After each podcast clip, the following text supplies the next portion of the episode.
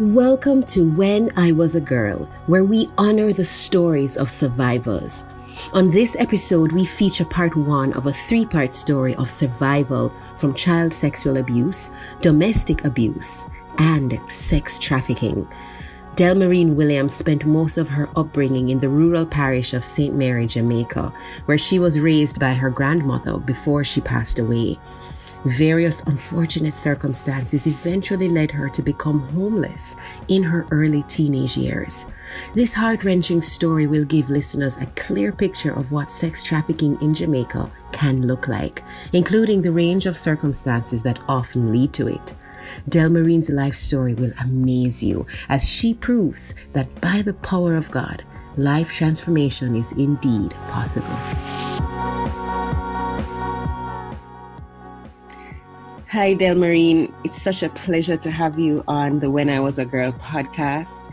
Um, we're excited to to jump into your story, and we know that um, there's going to be some life changing things that we'll be hearing on this episode. So please, why don't you tell us about what your life was like when you were a girl?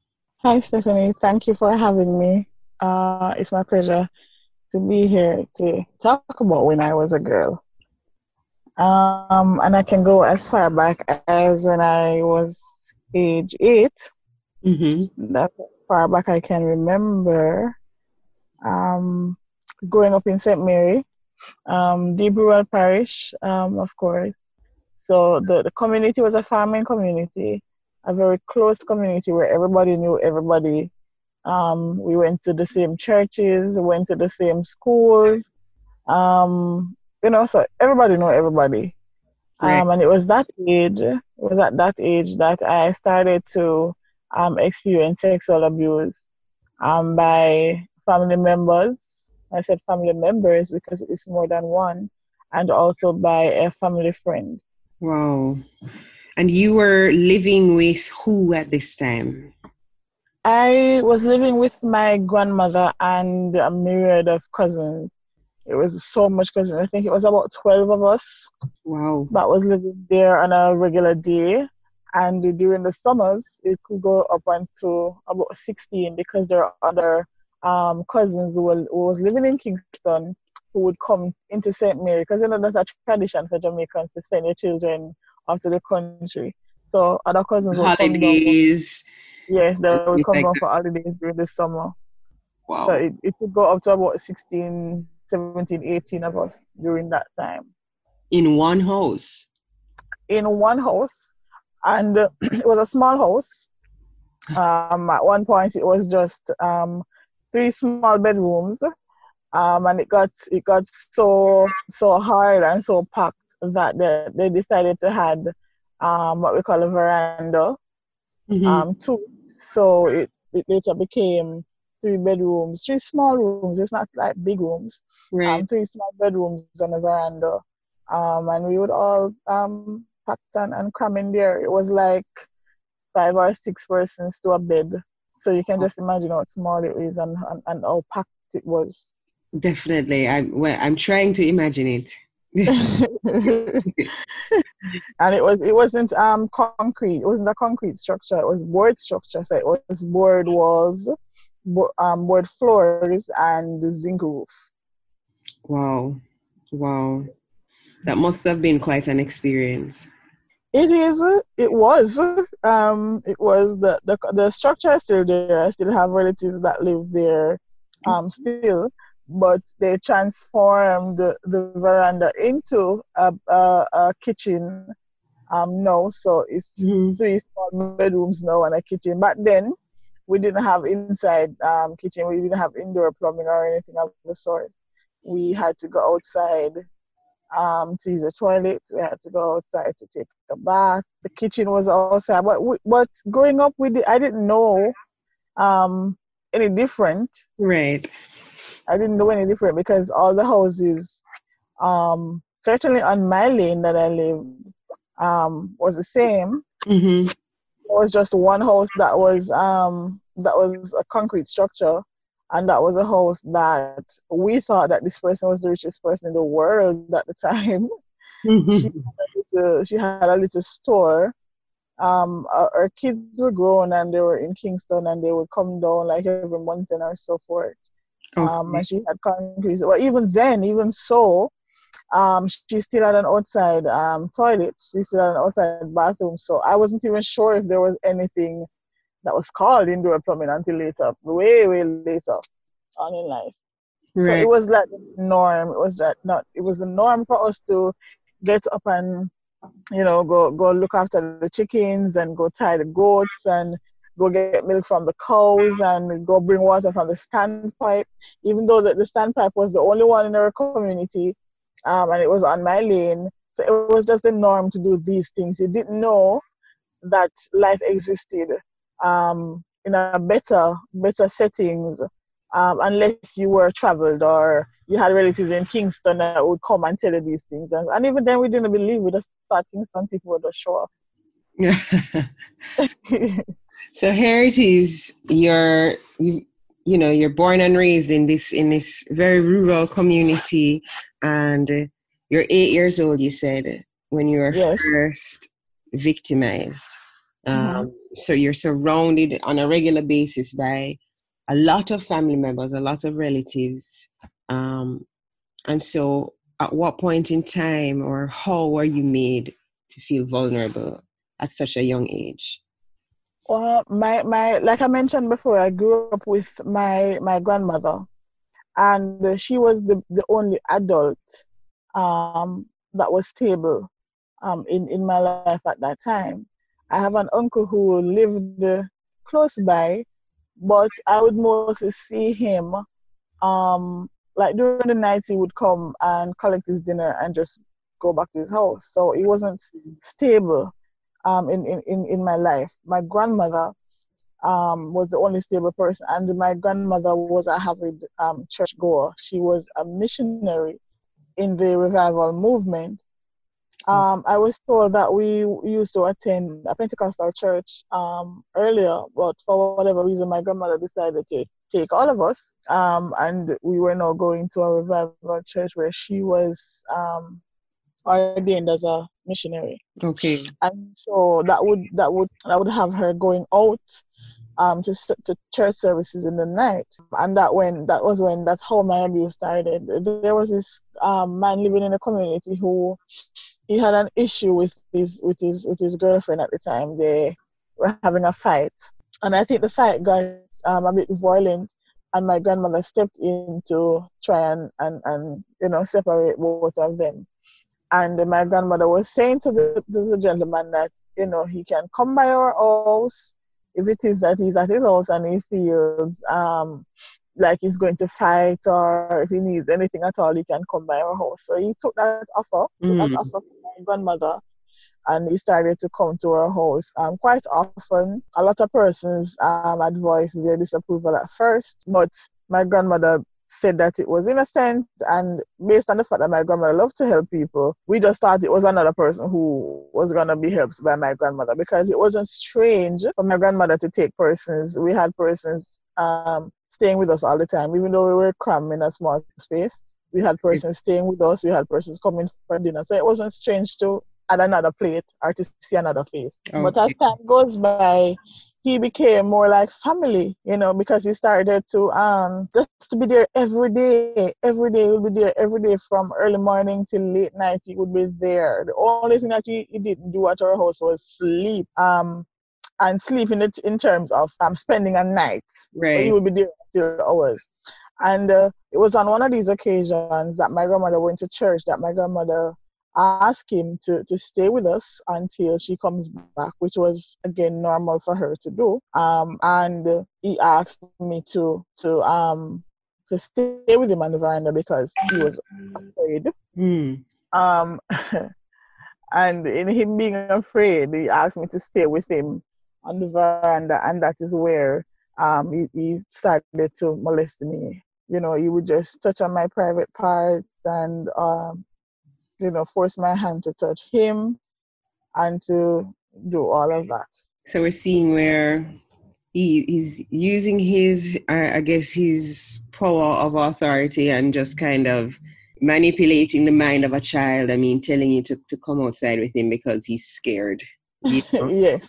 Boy. And then you, you see how the, the trust of of um, that young mind, that how your trust as a child then was taken advantage of because clearly you trusted him. Yes. Yes. Right. And we know that this is how grooming starts in a lot of these cases. A lot of times um, where, uh, where children are abused, it's by trusted uh-huh. um, uh-huh. either friends or family members. Yes, yes. Mm-hmm.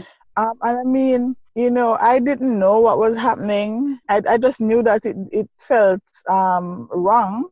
Yeah. Um, but um, I didn't know because I was not exposed to anything. Um, you know, we didn't have television. We didn't read a lot of books. Well, I used, I love to read, and I was introduced to reading by my grandfather, who lived close by. He didn't live with us. I didn't even know that he was my grandfather until he died. Um, but I could feel some attachment to him, and uh, you know, I would always go by his house, and he taught me how to read. But even in reading, we didn't have access to a lot of materials. The reading materials that we had was just the reading books that we would get at school from the government at that time. So it wasn't like we had libraries that we could go. I remember it wasn't the age of computers and all of that. So right. I didn't have a lot of um, exposure to know that what he was doing was wrong. And so it continued. I felt um, at one point that my grandmother knew what was happening um, and didn't say anything. So, of course, it just reinforced to me that this was okay. Even what at school. You, what made you think that that um, that was probably the case? Because even at school, even at school, there were other girls who I knew that it was happening to. They mm. were be, they, they were being touched by probably not the same person, but other men in the community. Um, even my school principal at the time, it was rumored that he was touching other girls. Um, okay. I now know that it was so. He, so I, you know, when, when all of this is happening, and like I said, you're not exposed to anything else, you think that this is the norm. Right. Because I have cousins who were saying, oh, you know, he touched me too. And nothing was done. Nobody said anything. But for me, I just kind of knew that it was off. And then my auntie brought home this man from Kingston. My auntie used to sell in the market.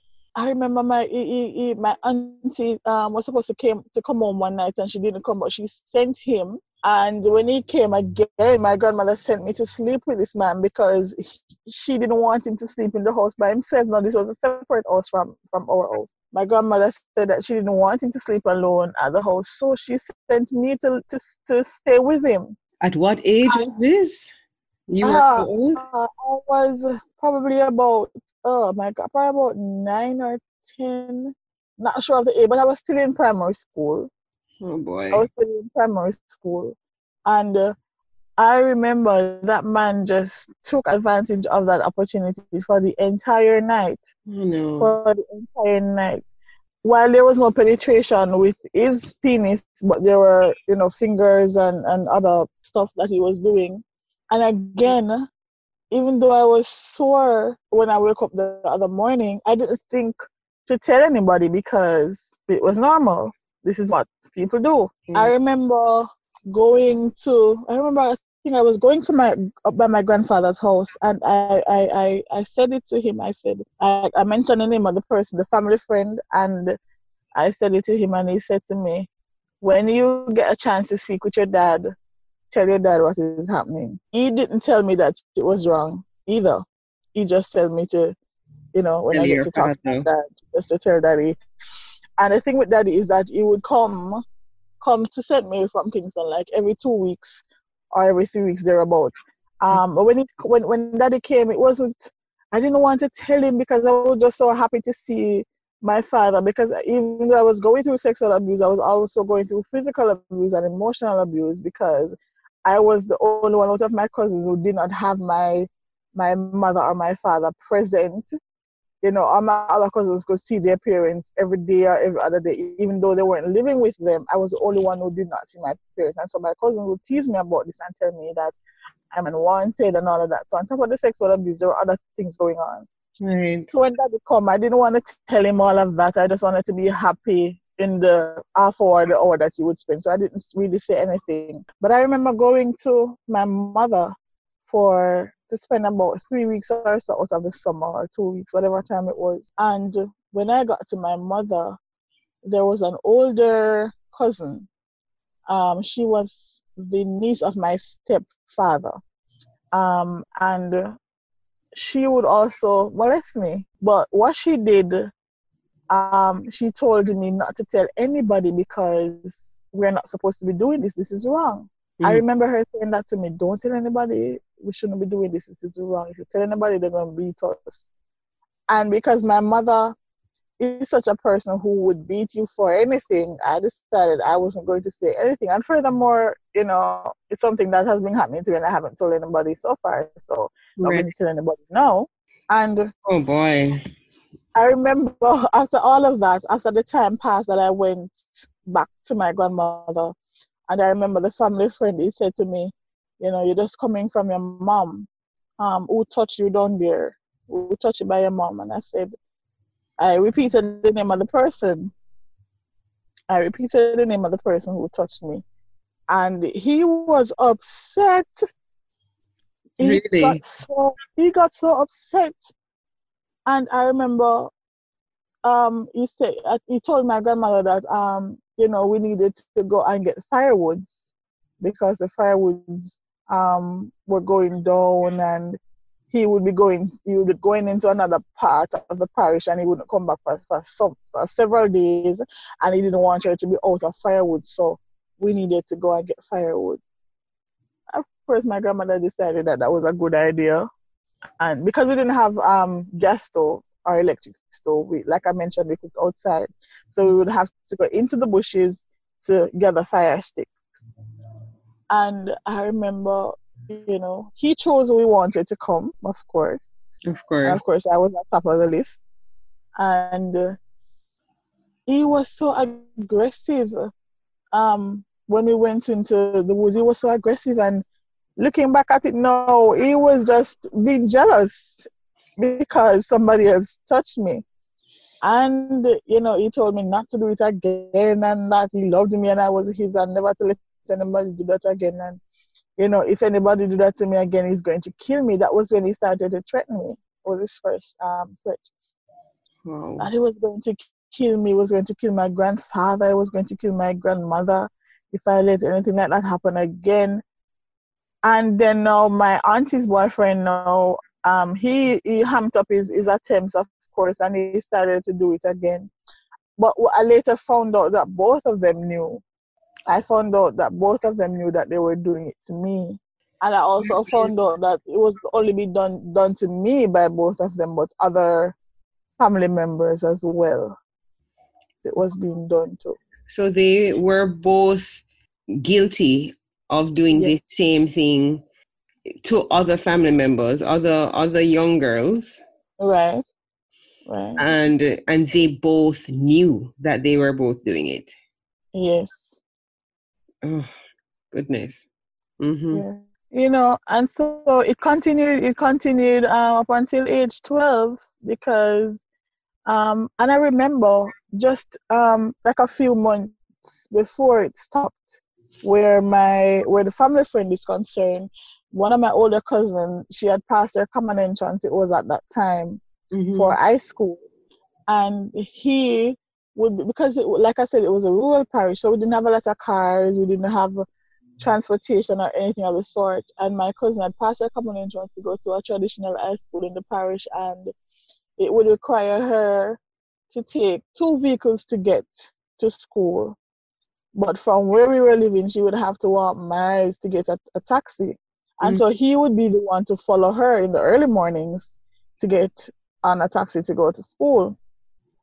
Okay. And I remember she she she gave she showed me a letter because I would wake up early in the mornings with her, you know, when she was getting ready to go to school. Of course, I would get her leftover tea and crackers. So I would wake up extra early with her in the morning. And she showed me a letter that he wrote that, you know, she's now big and going to high school and if she have um, any boyfriend or she allow any man to touch her, um, he was going to kill her because he's the one who is taking her to school in the morning. And I, you know, I think to myself, well, that's the same thing that he told me. That's the same threat that he, he, he issued out to me. Right. But she, um, she, she showed her mom. She showed her mom. Firstly, she showed my grandmother the letter, and my grandmother said to her not to tell anybody, to keep it as a secret, not to tell anybody about it or anything. And I remember she telling her mom about the letter. And so my and her mom demanded that my grandmother show her the letter. Yes. And so that is how they, they but even then, even then, nothing was done to to say, all right, we do, do not let this man in, in, in our space. Um, he's you know doing this thing to our kids. Yes, All it was like that they, they did nothing basically. All my auntie did was just um to tell, tell my grandmother, um, don't make him come back here. That's that was just that. It was nothing aggressive. It was not anything to say. Listen, make sure this man don't come back because this is what is happening. He's threatened uh, my daughter, and he's doing nothing. at or all. It was like report him or nothing, confront him, nothing like that. nothing like that was done. Nothing like that was done. And uh, what do you think, looking back, um, it is that kind of allows some of our women to to want to facilitate almost the, the protection of these men who are obviously guilty. They've they've they're obviously perpetrators and they have evidently caused harm to children, harm to young girls. What what do you you, think? you know what? I had a I had a conversation recently Mhm. with somebody from my community who was molested by my school principal, like I mentioned before. Wow. Um, and he was explaining to me the magnitude of what happened to her. And after having conversations with other persons, it goes down to basically what these perpetrators do, for the most part, is that they target single parent family. They target parents who are vulnerable so they would provide a certain service for these for these parents who Mhm. are sometimes unaware. Because for my family, the man would offer food, and because we were so poor, and sometimes or my aunts, my my dad, they didn't send money to my grandmother, and you can just imagine to feed so much kids every Right. day.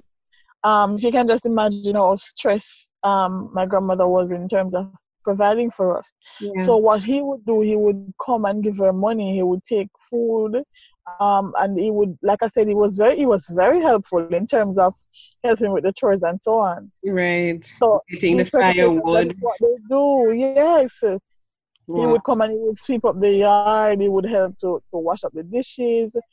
He would help us to carry water from the pipe. And there are sometimes that we didn't have water in the pipe and we had to go further into the Mhm. community to uh, a tank that was there. It's not anything like uh, the tanks that we have now. It was more like a well and they kind of put some concrete over it and so on. But he would do that. He would do that.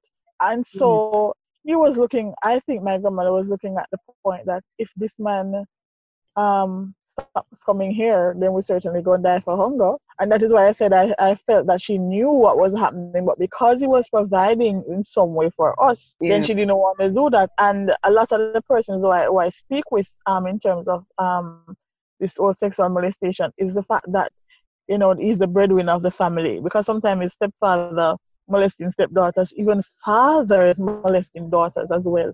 And and it's because oh he's the breadwinner, he's the one that is paying the bills, is the one that is taking care of us. You know, some some some something like that. Why they, they don't want to expose these men because they're saying if, if I expose him and he goes to prison, then this is going to stop. Yeah. The help is going to stop. hmm And So and sometimes the out of fear too, hmm they, they allow it to continue. right. And at the end of the day, the child is the one who suffers the most. Always, always, always, always. So, Delmarine, I And know. when you look back, yeah, uh, I just want to add before we move on Sure. that when in most of these cases, when you look back, the mother also was was sexually molested. Yeah. And and so because nothing was done to her, because I remember speaking to a young lady, a, a young girl, she was 14 and she was acting out, and I was speaking to her. And when I when I um, got the chance to speak to her mother, her mother was saying, "But it happened to me, and it's a little sex, and it never killed me, so it never kill you. So what what is the big deal?" So you find out you find out that these things happen to and it's for generations coming down for generations and nothing is done. Right. So because it happened to them it's almost like there's nothing wrong with it. It's right. it's the norm right. so sad. Yeah well i know that at, at, at points in your upbringing you would travel to kingston um, right. you mentioned when you would go to visit your mom as well and then of course there was the various forms of abuse that happened there as mm-hmm. well. Mm-hmm. But what would happen? Um, what about the times that you, you, you went to Kingston and visited your father? Uh, you know, I don't remember. I think it was only one time that I came into Kingston for for holidays and then would go back to St. Mary. And that time, at that time, it was good. I didn't have anybody to trouble me or anything. It was just my dad and myself. And when he went to work, he would leave me with his landlord, and that was fine and I would come back into St. Mary. That was okay. But it happened um, that I would eventually live with my dad. Um, I had passed my my common entrance as well, mm-hmm. and placed in the same school as my cousin. Right. So this is now going into high school. Yes, this is age um 12, 13 coming up. Okay.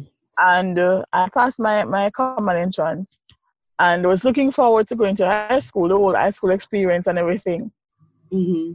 But my dad was getting married, and so he came to get me in St. Mary with the promise to my grandmother that after the wedding, you know, because it was in July, so it was summer holidays. Okay. So after the wedding and the holidays, that I would come back to her and they could start my preparation for me to go to high school. But that didn't happen. Um, the wedding itself was very traumatic for me because I hated my stepmother from day one. Didn't like her. It was just something to me that was off about this woman I thought she was taking away my father from me and just the whole trauma of that. So for the entire wedding, I ate nothing. I did nothing but cry for the entire wedding. For days after the wedding, for days leading up to the wedding, I was crying. Wow. So, mm. you know, that in itself was very traumatic as well. And then I found out that I was not going back to St. Mary, which made it even worse. Which made it even worse mm. because I was not used to Kingston. I didn't want to live in Kingston. I wanted to go back to St. Mary. Even though I was abused and all of that, I wanted to go back to where I, what I knew. Right. And what I knew was my grandmother, and my grandfather, and my cousins. That was what I knew. That's what I wanted to go back to. But my daddy said not so. I'm his only child, and he's getting married now. He has a woman that can take care of me, blah, blah, blah. Oh. And uh, I didn't like it one bit. I didn't like it one bit. Um, so it was no time to register for school. And they got me into a school that I thought was the worst school that they, that they could ever got me into at that time because it was in the ghetto. And I heard about this place on the news and how much people dead. And just, I just heard a lot of bad things about this community. And I did not want to go to that school. They got me in that school because my cousin, my older cousin, one of my older cousins by my father's side, teaches at the school Okay. And so she got me in the school. And the irony is that the same September that I would start is the same September that she would leave. Oh wow. Her last her last teaching was in, in June. She was now leaving the teaching profession and moving on to something else. So I didn't have anybody at that school. And uh, let me tell you, when uh, that September morning. I didn't even start school like the first week of September because they had spent so much money on big wedding that they didn't have any money for me for school. I didn't have a proper school bag, didn't have a proper school shoes. I just, just look awful going to school. Because one other thing I had, I had thick hair. Mm-hmm. Beautiful, nice, thick, long hair. So I remember the first morning stepping into high school now and everybody was laughing at me. Like I said, it wasn't the first week of, of September. I think it was about the third week. I was going to school. Oh, that's a late start into school, especially late start. Just, late start because mm-hmm. they spend all this money on the wedding and didn't think to leave anything over for me to go to school. Right. And so I didn't have a proper bag, like I mentioned, didn't have a proper shoes, didn't have a proper anything. And uh, I remember everybody was just looking at me and laughing. They weren't laughing out loud, but you could tell that they were, were laughing and stuff. Yeah. I didn't know what because when I looked at my hair, my stepmother tried to pull my hair and it was off. The parts were lean, and you know I was going through puberty at that time, and I have severe acne, even though I still have acne issues, and mm-hmm. it was just a lot of bumps in my face. My uniform was it's not like nowhere, you know, it's cool to wear long uniforms at that time. Long uniform wasn't the thing. My oh, okay. uniform was extra long, and I had this bag um like like a handbag sort of a thing. It was made of cloth. It, it was made of cloth, and it wasn't it wasn't cool, you know. and the children just they just mocked me. They mocked me. They called me all sorts of names. I wasn't mm-hmm. being looked after properly in terms of my hygiene, so I smelled funny. So here was this big forehead, bump up face, smelling kid in high school. My God what a combination. but it was awful. It was awful. My my experience, my experience in high school wasn't good at all. And on top of that, we my father was given notice to leave from the house that he was living. So they were now looking for another house because apparently the landlord was upset that I was living there. So, oh. in order to appease the landlord, my dad sent me to live with that older cousin who got me in the school, that older cousin that was the teacher. Right. Um, my dad sent me to live with her. And that experience was good and bad. Good in the sense that she started to take care of me somewhat. Um, my my hair was not combed properly. I remember going to school the morning, the first morning when my hair was all um cane roll and looking nice when I stepped in the class, everybody started to clap. What? I got, I got a certificate too for most improved student. Oh. Just because of my hair started to, to look properly. So she would right. comb my hair. Of course, she would make sure that I was I took a bath and that you know I smelled properly and so on. But there was just something that was off. Of course, her husband was there, and I didn't trust him. I didn't trust men. I did yes. not trust men. Um, but leading up to that, I remember we had what what is called guidance and counseling mm-hmm. um in school, and I remember because it didn't started in the first couple of weeks that I was you know in first form. It didn't start the first couple of weeks. This was about um, late October, early November of the first school year that we were having this class for the first time. Okay. Because I remember them telling us that we were going to have this class, but they had to shift some stuff on the timetable to make time for it and whatnot. So when this, when the guidance counselor came, she wrote on the board sexual abuse, mm. and hmm. I'm like, okay, sexual abuse, something new. All right, all right. And up to that point, I loved the learning, so it was it was fun for me to learn anything new. Right. But when she started to explain what sexual abuse was or is and what happened and the touches and so on. It was like I was having an out of body experience. I was sitting in, in my seat. I remember that quite well. I was sitting in my seat, but um, it was as if bells were going off in my head. It was, I don't even know how to explain it. I was having an out of body experience because it, I now knew yes. that everything that I went through up to that point, every touch, every feel, every mm. everything was wrong and that I should have been protected and that my grandmother and everybody who knew about it should have done something and nobody did anything. And I rem- I don't even know how I started to run. I just run out of the class. I ran off the block and I was running. I, I didn't even know where I was running to or what I was doing. I was just running because I just wanted to escape everything. Of course. And I remember it's like, some were, mm-hmm. it's like a flood of just all the memories and and finally now you're able to put a name to what was mm-hmm. happening to you and that name was sexual abuse. Right. I, I, I couldn't even cry because I, like I said I don't know what was happening to me. It was like I was watching myself um having a reaction to what, yeah. what, what the teacher was saying And I remember some boys were on the play field, and I was just running, and I and um, I remember her. I remember my teacher because she ran out after me, and some right. other teachers, and um, she asked them to catch me. It was the worst thing that she could have done because you're asking boys now to to touch me. Yeah. Oh my God. I remember fighting out those boys. I remember fighting them off. I remember fighting off everybody. It was just, it was just awful. I still don't have a full memory of what happened that day, hmm. but I remember, I remember when I got home to my cousin because they had called her. Um, she was working close by. Yes. And they had called her, and she came for me.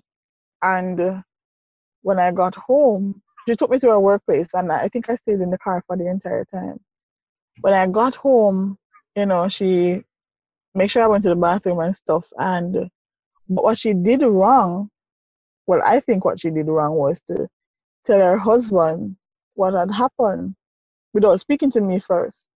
Didn't mm. want to have anything to do with any male, right. nothing at all.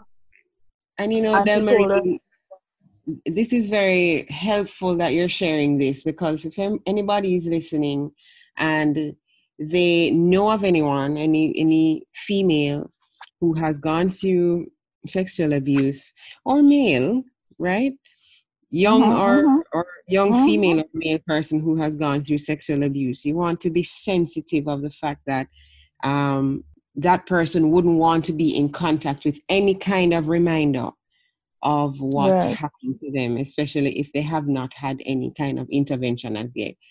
So it's it's very important mm-hmm. to be sensitive about that because in your case, as you're mm-hmm. saying, you didn't want to be touched by any any male figure or for your your your life, so to speak, to be exposed like that. Right, right, yeah. right. Mm-hmm. But I mm-hmm. guess um she was just um looking back I can understand why she why she would have um said something to him because okay. one, you know, he was her husband and uh, you know the fact that she had to come get me from school before before it was time and two um he was a he was a policeman so mm-hmm. i could i could understand why she would have said something to him but in that moment i didn't understand and so i became afraid of him because i'm saying now that he knows maybe he's going to start to do the same thing and so I I just knew that I had to get out of this life.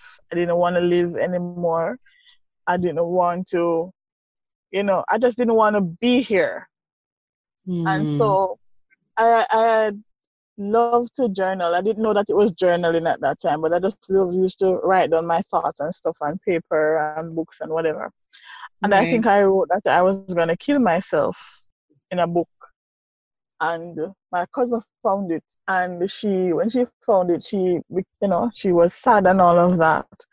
Mm. and she told my she she told my dad that i had written it. She showed my dad actually the book. I didn't know what that this was like years after that i'm learning that she found the book and whatever. And she showed my dad and so she was saying that you know she don't want it to happen on her watch um, the fact that her husband was a cop, she didn't want me to use his gun to kill myself. I wasn't even thinking that. I was just thinking about taking some pills. I didn't even know that I could use the gun to kill myself or anything. which just to show you how innocent I was. Oh. And so my dad asked her to just hold on a bit. They're getting some other house in, in, in Portmore, and that's what they did. Now, but was in, your father made aware of what happened at school when you ran away and, and all of that? Did I, I, I'm, I'm not sure. I'm not sure if they knew. Um, okay. I am thinking that my cousin probably would have said something to my stepmother because my stepmother was also now working at the same place that my cousin was working. She probably had said something to my stepmother, but because of the relationship with my stepmother and myself, if she knew, she did not say anything to my dad because daddy did not say anything to me. Okay.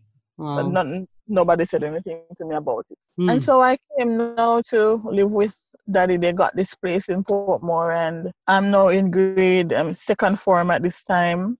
Things are a little bit better. I've made a few friends. Um, things are a little bit better. Right. But um, when we got to Portmore to live, there was this man who was a neighbor leave a few doors. Anybody who knows Portmore houses know how close close they are um, together. He lived a few houses down from us. And uh, I remember one day he mentioned the name of my school that I was going. I said, Oh, you're going to so and so? And I said, Yes. And he's like, I pass there every day, you know. I can take you in the morning when you're going to school. It's not a problem. I leave out early. You would reach school on time.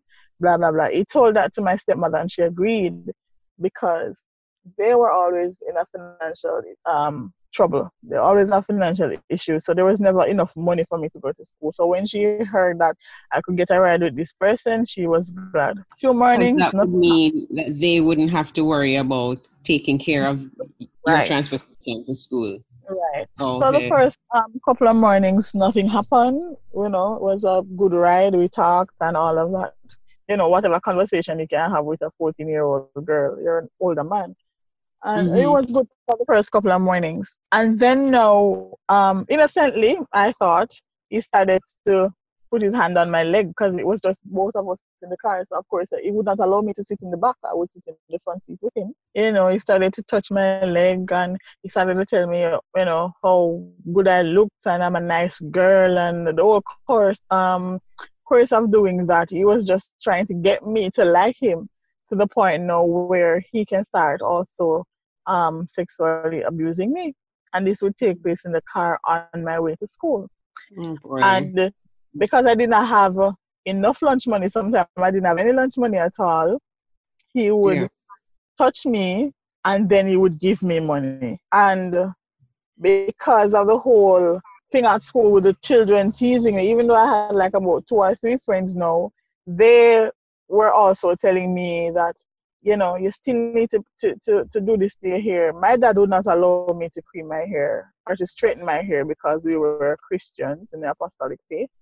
And naturally, it was the thing to go. So, and they would not give me money to buy gel. At that time, styling gel was the thing.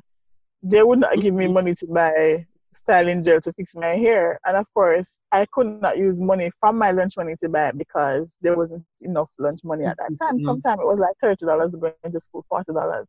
And, you know, $5 to, on the bus to go, $5 to come home. So you left with like $20. What, what, what can that buy? Sometimes it was $50, whatever. Mm-hmm. And so mm. this man, when he started to touch me, he would give me like $200, $300. And he would say to me, say, you know, um, make sure you use all of this at school, you know, don't worry about it, you will get more tomorrow. Don't carry home any, don't tell anybody about this. This is our special arrangement. You know, I knew that was wrong because my guidance counselor had explained everything to me in first form. Right. I was saying to myself, if he's giving me money, no, I can buy lunch at school. I don't have to sit and beg I don't have to go in the bathroom to pass lunchtime. I don't have to go in the guidance counselor's office to pass lunchtime. I don't have to go into another class to sit down to pass lunchtime. I can go to the canteen and buy box lunch and I can buy box drinks and I can just like my other friends were yeah. doing. And so they started to talk about my friends started to talk about them having boyfriends and what they would do. Up until this point I was technically still a virgin. I was not penetrated um by by a penis, even though I was touched and fondled. Up until that mm-hmm. point, I was technically still a virgin. But then we just talk about what they would do with their boyfriends and how their parents would allow them to go out. And looking back at it now, it, it was all lies. they were just telling stories. But because oh, I really? wanted to be, yes, because there is no way, there is no way that a mother would send out her daughter to spend a weekend at a hotel with a man um, at that age, and you know the whole community knew, and they were planning to get married and all of that. It was just stories. Oh. Okay. While there may be some truth to some of the sexual molestations, there were right. a lot of exaggerated stories. And because I so wanted to fit in, of course, I had my own stories. And I would tell them, you know, I have a boyfriend and this and that. But I would not tell them that this man was so much older than I was and uh, mm. they were talking about sexual experience and how good it was and what happened and, and roses and, and strawberry and all of these things. And i wanted that too. Right. But my first sexual experience wasn't anything like that. It was it was technically rape that i went through. It was technically rape. A bunch of guys in a house watching blue movie um watching porn and it happened you know. I wish I could take back that day. But mm-hmm. it wasn't it wasn't anything like my friend had um exaggerated and, and, and spoke about. And of course I could not wait to go back to school and tell them of what happened and how nice it was and this and that all lies. So So that, that incident that you that you just described hap- that that was like a case of you being at the wrong place at the wrong time or was that um was that i i and i would not blame anybody and i would not even blame the guy that did it even though he, he was older than i am. I put myself in that position. I lied to my parents. I was supposed to be at church and i told my mm-hmm. dad that i had a headache because i wanted to go by the, the house the guy's house. He told me that he was going to be there by himself but when I got there, there were some other guys there. And I, looking back, I know that the other guys knew what was going to happen because as soon as I went there, um, everybody left. Or so I thought. I thought they, they had left. But um, a few days after, I learned that everybody saw what happened because they were looking through a window. And of course, I had to deal with that trauma as well. Wow. Wow. Oh, the man that was taking me to the school, he heard of the thing because this was right in the little area that we live. He heard of what happened and decided that he wasn't going to take me to school anymore. He wasn't going to give me any more money because I violated his trust. Hmm. Mm-hmm. Um, and Imagine that. You know, he was upset and the whole story. So he told my stepmother that based on what happened, he didn't want to take me to school because he didn't want anybody to say anything and whatever, whatever. But I knew that wasn't the case. He told me what what what it was. You know, and, the sad and, part, the sad thing about what you're sharing here, to you know, Delmarine, is just how, um, you know, one experience after the other after the other, and it's it just kind of continued without there being any sort of intervention because, you know, everything was happening in secret. Mm-hmm. In a sense. And, and, and remember too, that it was not only the sexual abuse for me, there were other forms of abuse going on because, you know, the old stepmother, stepdaughter situation. I did not get along with my stepmother at all. So much to the point that I wanted to kill her. I tried even to kill her. I was going to poison her. Um, you know, mm-hmm. I talk about it every day and I just thank God that it went like how it went. I tried to poison her and she mm. just had enough of it. And so she told my dad to choose between me and her. And my dad chose her. And so they decided that I was going to live with my mother. Because by this time, my grandmother died. So mm. I went through that trauma as well, losing my grandmother, only person, the only parent figure that I knew. And even though I went through so much with my grandmother, I love her to bit. Yes. I love her. I didn't want anything to happen to her. I, and I just missed her, and then she she got sick. You know, mm. it was mm. just awful. Mm-hmm. Oh, she didn't die at that time. It was at the time that after they sent me back to live with my mother, my grandmother got sick, and it was during that time that she died, which made everything worse because I've never lived with my mother before. Out of going to spend two or three weeks with her, uh, right. probably the other year, I've never lived with her, and uh, so coming back into St. Mary now, I'm coming back from Kingston now, coming right. into St. Mary first thing that my my um my mother did was straighten my hair, which I thank God for. Because she wasn't into to combing all of that. So right. she straightened my hair and she didn't even get me into high school. I was going to a junior high school. So this is grade nine now. Okay. And uh, so she was like, and I hated my stepfather. This man has never was done anything for me to was hate it, him, but I just hated man. Oh, I was going to ask if it was the same person. No, well, sorry, scratch that because the, the, the, the abuse that happened at your mother's house was not by a man. No, it, it was, was, a female. It was right. It was someone who was a female. Right. So and by this time too, by this time, the same female, um, it was rumored now that she was a lesbian and living with a woman and their family found out and so they kind of disbanded her and, and, and, and threw her out of the house. So she was now living in another parish with this girl. Oh, okay. Right.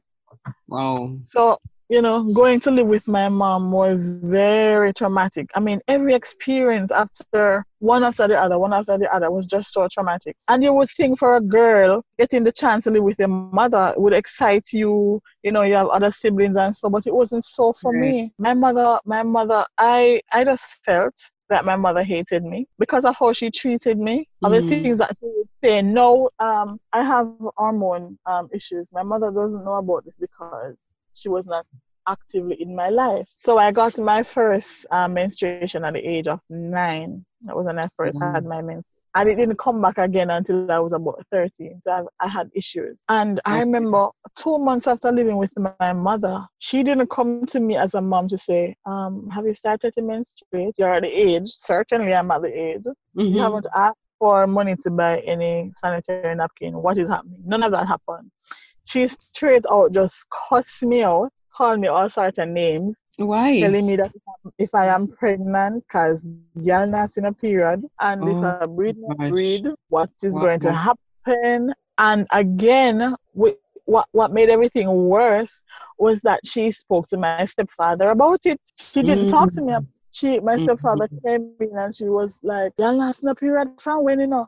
And I'm like, "Who does that? Who does that? You know?" mm So what I had to do what I had to do because I knew that I wasn't pregnant because I was not sexually active. I just had sex that one time. Right. And what I had to do, I had to ask her for sanitary. I didn't ask her. I knew where she kept hers. And so I went. I waited until she was at work, and I knew where she was near coming home. I mm-hmm. took one. Um, I put some browning, oh. table browning that we use in the kitchen. Right. I put some browning on it, and when she came, and I pulled it up back to my vagina was a big mistake because it burned. I mm-hmm. when she came home, I said to her, I my period came. Lad, she didn't even believe. But knowing my mother that she wanted evidence, I had to do that. So of course, again, it, we didn't have indoor plumbing and every, and nothing like that. My stepdad was in the yard. He was fixing his bike, and she didn't even say, "Show me in the house." Right outside, she said, "Draw down, draw down your panty and let me see." And I was oh. like, "Mom, my stepfather is right there." I didn't say to her, but I looked at her like, you know, what are you doing? And she said, me say if it dry, you know. And I did, and she said, oh, you're lucky. Like, so, oh, Delmarine, you, you had you had sisters as well. Did, did your did your yeah, mom have, have other daughters? Yeah, I had my sister that follows me. She wasn't living with us. She was living in another parish. She was wasn't living there, but I I had two other sisters, younger. Um, way way younger than I was because I'm the older one. Okay, okay. But you're saying the way she she treated you in comparison to even your other sisters, your other siblings, um, uh-huh. it, it, was clear. I just knew that something was off. Yeah, I didn't know what it was.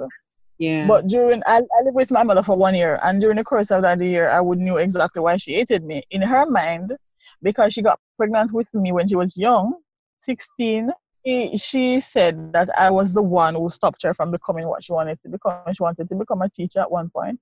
At one point, she wanted to become a nurse. Um, mm. And so, because she got pregnant with me, all of that stopped. And so I was blamed. I was blamed for all of that. So you say but you were her for yeah, a year. One, I lived with her for one year, but it got worse because I was now the Cinderella of home in terms of just doing everything washing, cooking, cleaning for my mother, my stepfather, my other sisters. I was doing everything mm-hmm. for them. I could not talk to anybody. She she warned me not to talk to any girl in the community because all of them have bad influence and because I was very rebellious too, I spoke to these girls that she didn't want me to speak with because I just wanted her to say, all right, go back live with your father. Because yeah. I was getting, I was being abused physically and emotionally by my mother. They would laugh at me because I am black. my other sisters are clear skin. And my mother would laugh at me because I'm black. And they would say, Oh, you are the ugliest one for your mother. Or people would come and say, mm. say to my mother, Is this your daughter? And she would say, Yes, sir. You know? And and then the, the, the adults who should know better would say, but she, she doesn't look like the other girls. The other girls are, are so um light skinned and she's black and and they would talk these things to my face. It's not like anything was being said behind my back. I, I was privy to all of this in my face. Mm. And so I was constantly told that I'm black and ugly and big forehead and worthless and you know just all the things that you can think of that is bad mm. um and so after some time because I and during this time I was still coming into Kingston to collect lunch money from my father right. and I remember one time my, my, my mother said to me if him don't give you no money don't come back that was news to my ears because I didn't want to be there anyway. And as bad luck would have it, when I came to my dad, he didn't have any money to give me because he was out of work because he had injured his back and he was not working. So he didn't have any money to give me. And I said to him, My mother said that I can't come back if you don't give me any money. And he said to me, Well, I don't have any to give you. So, mm. and, and you can't stay here because of my wife. Oh, and I have another friend who came up from Clarendon whose her grandmother told her the same thing. Misery loves company. And she was mm. crying because she could not go back. She was like, I think a year older than I was. And we decided that we were going to live on our own. But where and how? But where? we didn't know how we were going to do it. And we were just there sitting on the bridge um, in our community. And a guy came up to us and, you know, it's just somebody who lived right in front of where my dad lives. So it was, it was a familiar person. And okay. he, he said to us like, you know, I have a friend that, you know, you guys can go. He has a big house and stuff. You can go and it wouldn't be an issue. And we decided, all right, you know, we're going, we're going to do it on our own we got to the friend's house. It was a big house in, in Kingston. You know, there were other people who was living on um in the yard. It was like I said, it was a big house, so persons rented separate rooms and so on. And we were living in the front. We were there for about a week or two before his girlfriend found out that we were there and told him on no uncertain terms that we had to go because okay. I looking back now I realized that he liked my other friend and was having sexual relations with my other friend. I think that his girlfriend kind of picked up on that too, and you know oh, she wasn't happy. So he told right. us that we could we, we couldn't stay there. But we I think we stayed there for a, a, couple more days until she got really upset and we we had to go. But what troubles me about that situation is that here we were, two young girls, yes. um, 14, 15 or 15 and 16, whatever age, but it wasn't about that age. And it's clear that you were teenagers. Yes, Yes. Right. And nobody said anything. Nobody did, and nobody asked us, you know, why are you here? Why are you guys living with this man? Um, okay. why? Because living with him, no, it wasn't that. We were just living there, you know. His other friends came and they knew that we were, you know, runaways and they would have their way with us. We would have to have sex in order to get something to eat and all of that. And nobody said anything nobody, um, none of the tenants said anything, none of the neighbors said anything, and persons knew that we were there. Right. You know, this reminds me of of um all the many cases that we have seen of missing girls you know sometimes when we see cases of girls gone missing this this is this is what has happened maybe they've they've run away and uh-huh. gotten themselves in some very bad situations uh-huh. and most of them are afraid to go home because you know, what would happen to them. Because this wasn't the first time that I was running away. When I lived with my mom, I ran away because she had asked me to, to um, no, she had sent me to the pipe in the community to get some water. And mm. there was this guy in the community who had the car and I was I was carrying this big bottle on my head and it was uphill. And I remember him saying to me, um, let me carry the bottle for you, but I'll carry it halfway because he knew all my how terrible my mother was and he didn't want my mother to see him carrying the water for me. So when I came back with the water, my mother was saying, "Oh, you, you come back quick, man. You can do another trip." And I'm like, "Okay." So I did the other, other trip when I was going, because the guy was not at his house. So when I was going, I saw him with his goat, and I, I stopped just to say to him, I'm going for more water again. Can you please just come and help me to carry it up halfway like you did? And he said, Fine, go full the jug. I'll just tie the goats and then I'll come. When I was talking to him, my stepfather passed us. My stepfather passed. He didn't say he didn't say evening or anything, he just passed and didn't say anything. Hmm. And I remember when I when I went back after he did everything, carried water halfway and thing, and I went back. My mother was upset. Remember now, this was the woman that told me I came back quickly. So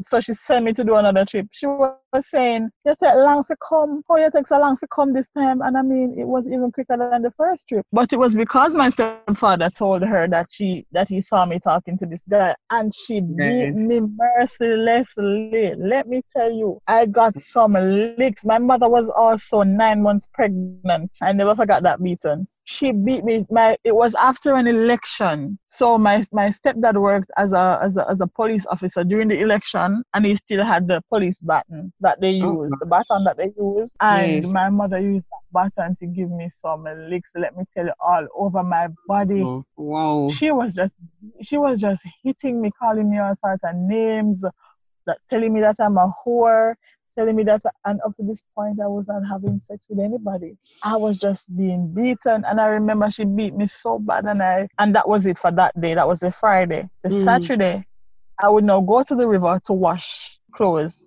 wash do the laundry, and I would wash everybody. I wash my mommy, my stepfather, everybody. And I came home hung out the clothes and everything and I was now um resting and my stepfather went inside and saw one of his pants behind the door and said to my mother, Is it that I went to the river to wash and didn't wash his pants? Honestly, I did not see the pants because it was not among the dirty stuff. My stepfather normally wear his clothes three, four, five, six, seven times and hang them up because it's a jeans pants. You know, we don't normally wash jeans pants often. And to be honest, I didn't see it. And my mother got upset because he was now saying that how comes in, in clothes, in dirty clothes, no wash and all of that. And my mother did not say to him, oh, it was an oversight or something like that. Or it's just one jeans pants, let me wash it or something. My mother started to curse me. And she said I deliberately left the pants because my stepfather told her that I was talking to the guy yesterday. And she said to me, I am going to the store to buy some food and the pants better wash and dry